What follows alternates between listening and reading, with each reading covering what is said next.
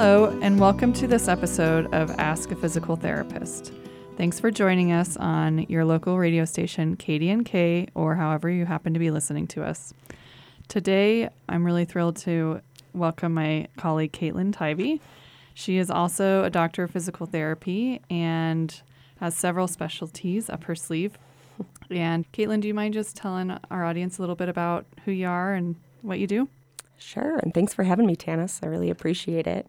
I'm Caitlyn. I am, as Tanice said, a physical therapist specializing in orthopedics and pelvic health, which we'll be diving into today. I'm also a medical writer and a passionate advocate for women's, men's, and LGBTQ plus health across the spectrum. Fantastic. So, as Caitlyn um, referred to, today we're actually going to discuss a lot about pelvic floor or pelvic health physical therapy. Both her and I specialize in this, and it's actually one of the reasons I decided to start the radio show here because we're just not getting out as much information to the community as we'd like. And so we decided to change. And so Caitlyn's volunteering her time today to help spread the word. Um, and she's giving me a thumbs up. so we're just going to dive in and we're going to do this in a question answer format. And then hopefully it'll just jive into a conversation. So, one of the questions that I think needs to be answered first is what is pelvic health physical therapy? Yeah, it's a really great question and one that I think a lot of folks either don't know the answer to or have a lot of misconceptions. So, a pelvic health physical therapist is, in my mind, first and foremost, a PT, someone who specializes in the movement system and physical movement and how we can optimize that. But within the specialty of pelvic health, a pelvic health PT will have specialized training in the pelvic floor, which are the muscles that line the inside of your pelvis, the nerves that control those muscles, all the connective tissue in that area, and all the organs around it, including the ones up into your abdomen and other areas that surround the pelvis. So, a pelvic health PT still looks at each patient as a whole person, but has special abilities and training to help people with issues related to bladder, bowel, sexual function, reproductive health and recovery, and general pelvic wellness across all ages from childhood all the way up through old age. Mm-hmm.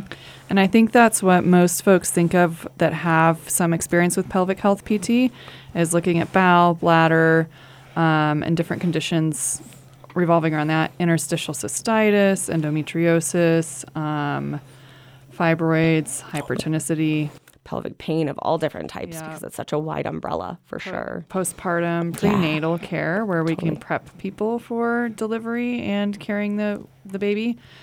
Um, but I think that what's also important to talk about is that it's not just organs and visceral, right? Mm-hmm. Where, like you mentioned, the muscles of the pelvic mm-hmm. floor, so that hammock. And can you talk a little bit to how those muscles interplay with the rest of our body and our mechanics and how we move in space? Yeah, it's a huge uh, area of interest because the pelvis is such a one kind of relatively small area of our body and one that a lot of us don't think about very much. But it really interplays with our breathing, how our hips and our low back move, everything that's both in the neighborhood of the pelvis and even up above it. Uh, one of my favorite images is when you look at a picture of the pelvic floor muscles and then a picture of your vocal cord muscles, they look like almost mirror images of each other and they're opposite ends of the same tube. So, as pelvic PTs, I think you and I spend a lot of time thinking about not just the pelvis itself, but how is this person speaking, breathing? How do they stand, sit, and walk? And how does that play into their musculature? Yeah, the overall um, pressure management system. Totally. So, I'm sure you've heard some of the chat about like the third diaphragm, right? so, the vocal cords being the third one that we're kind of adding to the yeah. list of diaphragms managing pressure intra-abdominally and in the thoracic cavity. If you can't manage your pressure effectively, how do you generate as much force or dial that force back as you want? And exactly. I think that resonates with our audience as far as not just function but athletic performance. I was just thinking that. You read my mind. I'm sure. What What do you see most often in your athletes who come to you with maybe pelvic floor problems that they don't either know they have or don't know they have? Oh, that's a great question, and I I'm going to circle right back to that. Yeah. But I just realized we mentioned the third diaphragm, but we didn't talk about The second other, one. Yeah. so we have the respiratory diaphragm that everybody's aware of. Then we have the pelvic floor diaphragm. Um, and then we have the vocal cord Mm-hmm. pressure management, and they all should be mirroring each other. And I see that often those get out of sync, um, right? Where you might be trying to breathe in air, where your where your diaphragm, your respiratory diaphragm, should be lowering, and instead of allowing the um, pelvic floor diaphragm to lower as well, we're, we're holding tension, um, or the opposite. So um, let's circle back to your question of what do I see a lot in the athletic Yeah. population? Um, I see kind of a mixed bag. Often I will see hypertonicity in the pelvic floor muscles, meaning that they're too tight. When a tight muscle, when a muscle's too tight, it can't really effectively generate more force. It's like walking around with your bicep toy locked up into full elbow flexion. Um, so a tight muscle doesn't always equal a strong muscle, or at least one that you have good control over Totally. and sometimes that leads to pain. Um, and then there are also folks who are still crushing it, but they've had either some trauma or childbirth or something else happen where they start to lose the sense of their pelvic floor and not function. And honestly, I think some people never really do learn how to do a proper con- like Kegel or pelvic floor contraction Totally. or pressure management. So some people are bearing down and not supporting their their abdominal pressure or their pelvis properly, but they're able to like just get by and mm-hmm. compensate for years until the wheels kind of fall off and they're like, "Why is my back so tight and painful?" Exactly. Yeah. And sometimes, like you said, their symptoms don't even manifest as coming from their pelvic floor. They come in with back pain or Hip uh, pain. hip pain. That's such a common one, especially in athletes and Yeah. here where we live, where everyone does activities that aren't really lower body intensive. We see that a ton. So super. And it's not been out of the realm to see people with shoulder pain. yeah. True. And there's studies showing that the strength of the glute med and the stability of the pelvis manifests, you know, poor if it's bad, it manifests sometimes in shoulder pain because you lose the stability of the rib cage to stack on the pelvis. And that's what we're relying on to be our foundation for the shoulder blade and the rest of the shoulder complex to move on with stability. Exactly. Um, so I do get a few weird looks sometimes when people come in with shoulder pain. I'm like, we need to check in on your pelvic floor. exactly. And then we check in and they go, oh, I had no idea. And then Yep.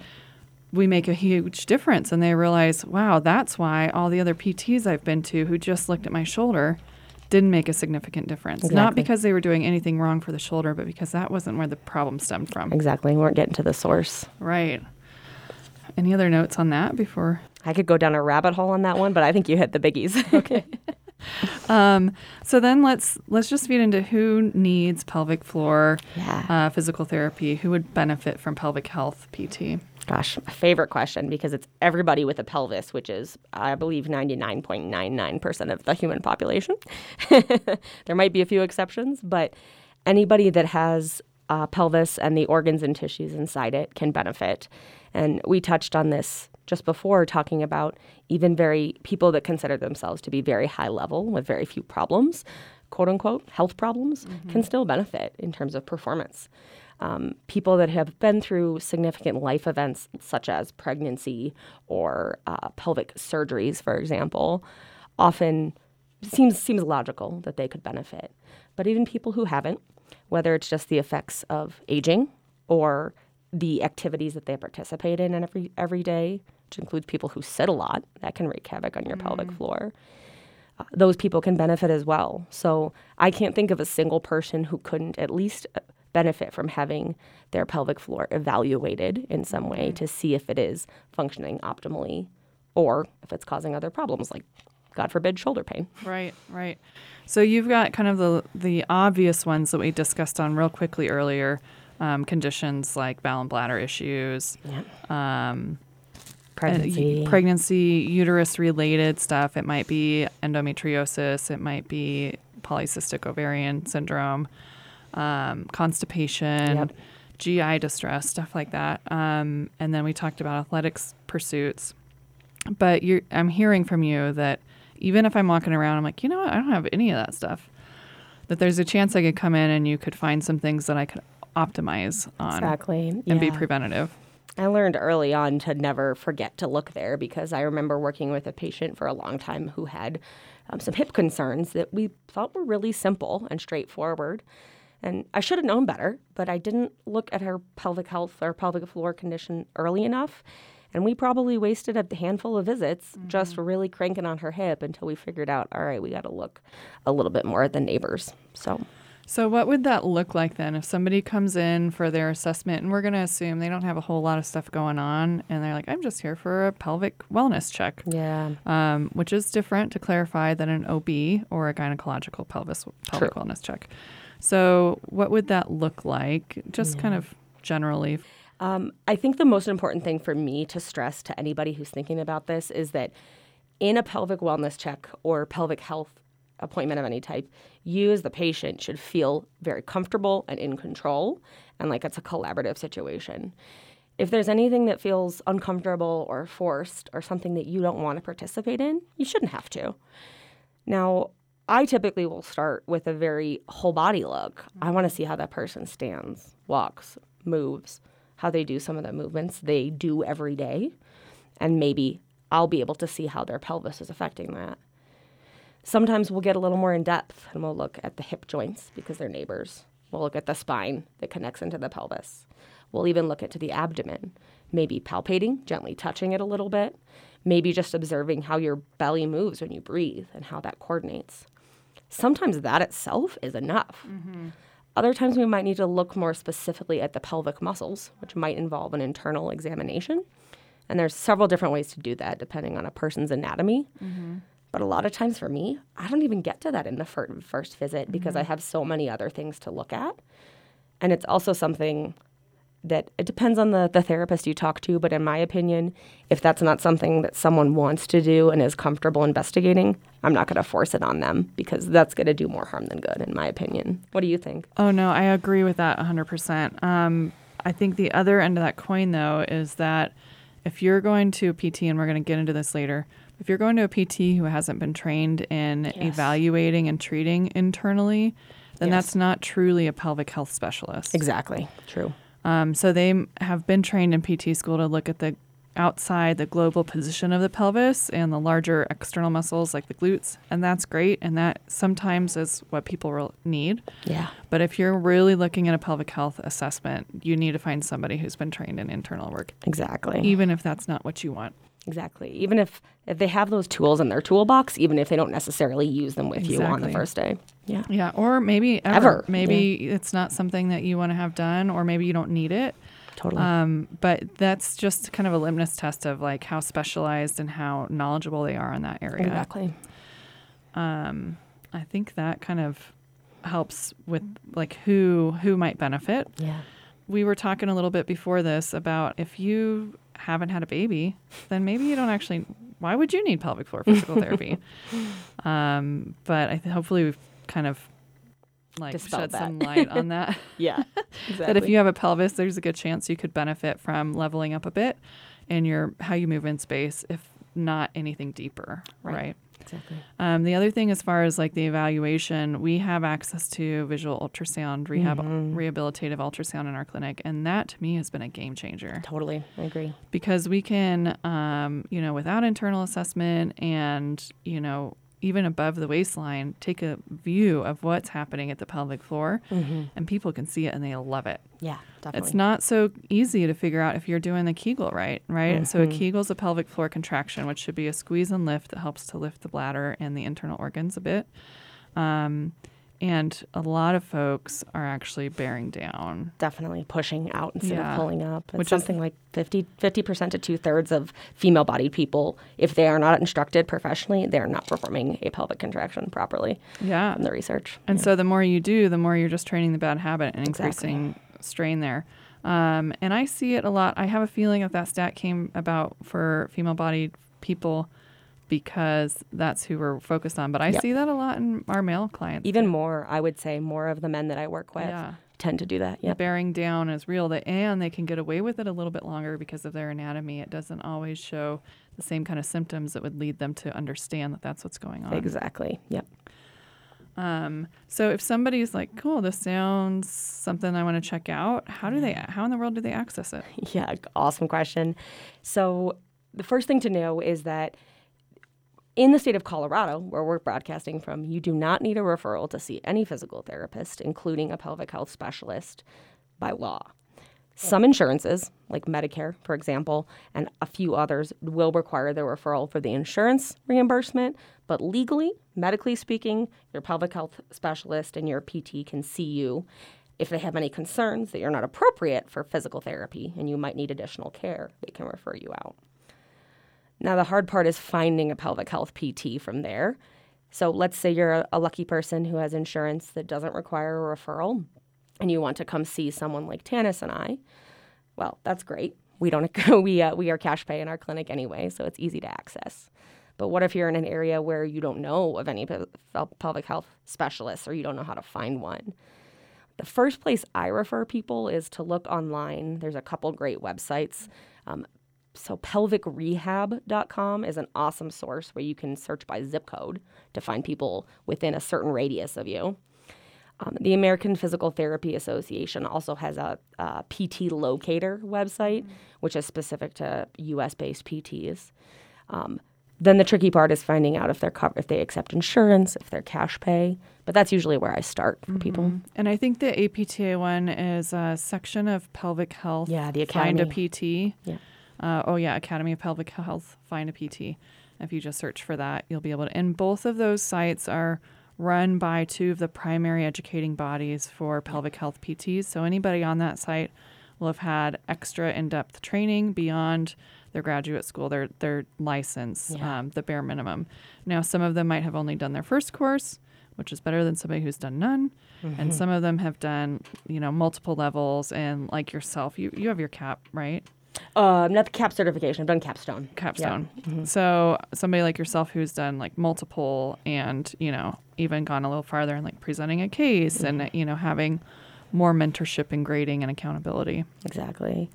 Do you ever get folks? Uh, I mean, a lot of my friends know that I'm a pelvic specialist. So friends in other states who aren't PTs will call me up when they have a lot of, for in my age group, pregnancy-related problems and ask, "Where do I find a PT?"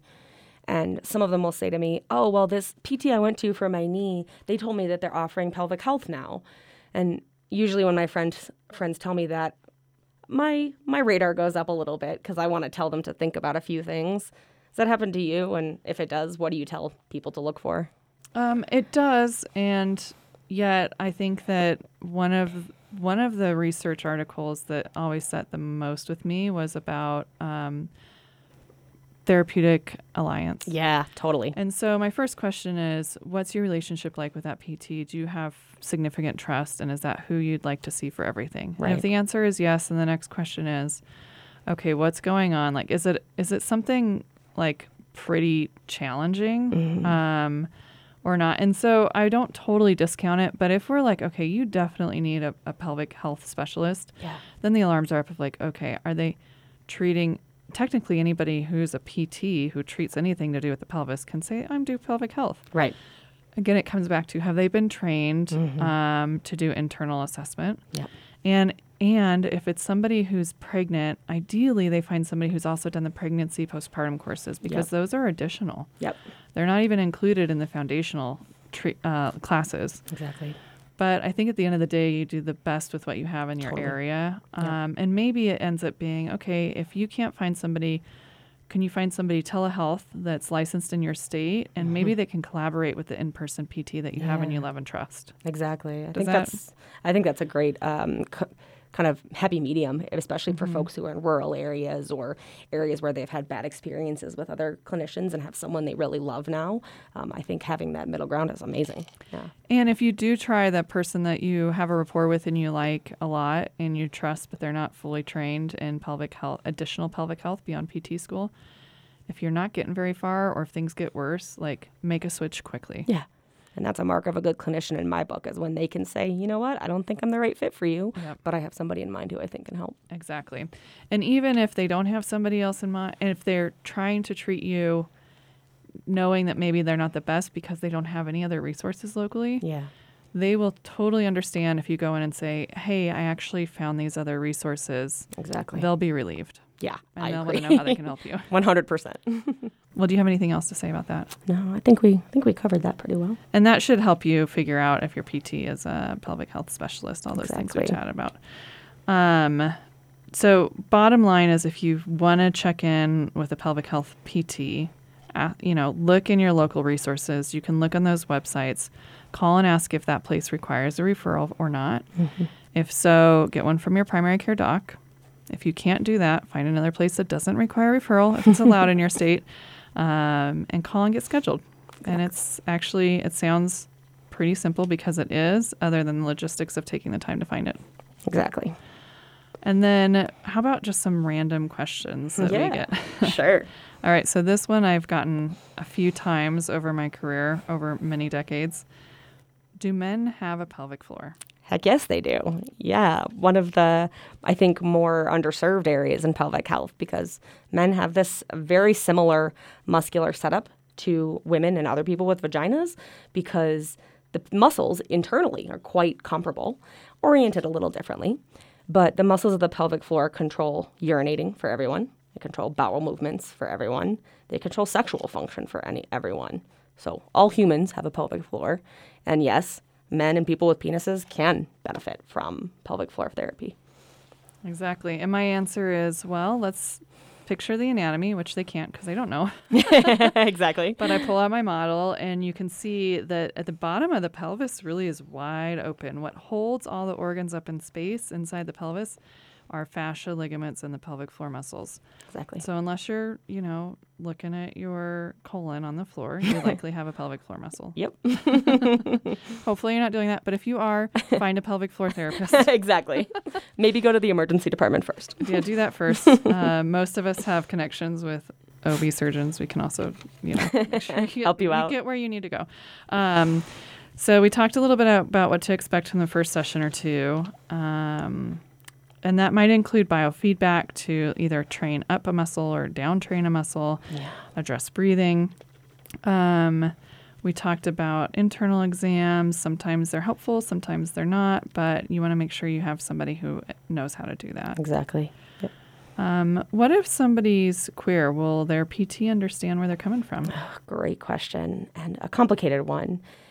I can confidently say that if you're someone local and you're coming to see Tanice or I at our clinic, uh, both of us are quite well trained and quite cognizant of people in the queer community, different identities, different preferences. Um, and I think both of us work really hard to be inclusive and inviting of everyone. Of course, this isn't a blanket statement. I generally find that in my pelvic health colleagues, many of us strive for that, though of course it can vary. I think it's a really good litmus test for any person seeking out pelvic health to potentially confront that early on if they're comfortable with it, whether it's in your intake form that you note it for the therapist and see how they do or don't react, or whether it's in the pronouns that you choose to introduce yourself or the way that you mention your partner or lack thereof. Gauging reactions that way can be a really helpful metric in my experience for how mm-hmm. the provider is going to react. But in general, we are trained in a very um, specific model to address quote unquote typical female anatomy and typical male anatomy. There is more and more research coming out and more and more education for professionals like us coming out for people with post surgical um, transition situations and, and a variety of different um, areas. But that area, I think, is still has a lot of work to do and has a lot of um, places to improve. I think the biggest thing to keep in mind and that I always remind myself is that we're all learning together. And if I misgender someone or I make an assumption about their sexuality, for example, personally, I'm never doing that with malicious intent. And mm-hmm. please, please correct me. And I think pretty much any therapist I know would say the same. Same. We're all trained to help somebody with the goals they need to achieve Exactly. with the, whatever they're bringing into the clinic. Great point. Some folks have done extra training to know different surgical techniques that are being used and whatnot. And that's really hard to find, but some are trained that way. If you can't find it, then you need to find a pelvic health PT who's willing to learn Exactly. um, and help you in all of the ways. Definitely. And I love that you brought up being open on your intake form as a litmus test. I think that's super important. And a lot of people with all of the medical stuff we see, I constantly, I like, I might see somebody with shoulder pain and I start working on see a scar on their abdomen that they didn't put on their intake form. Mm-hmm.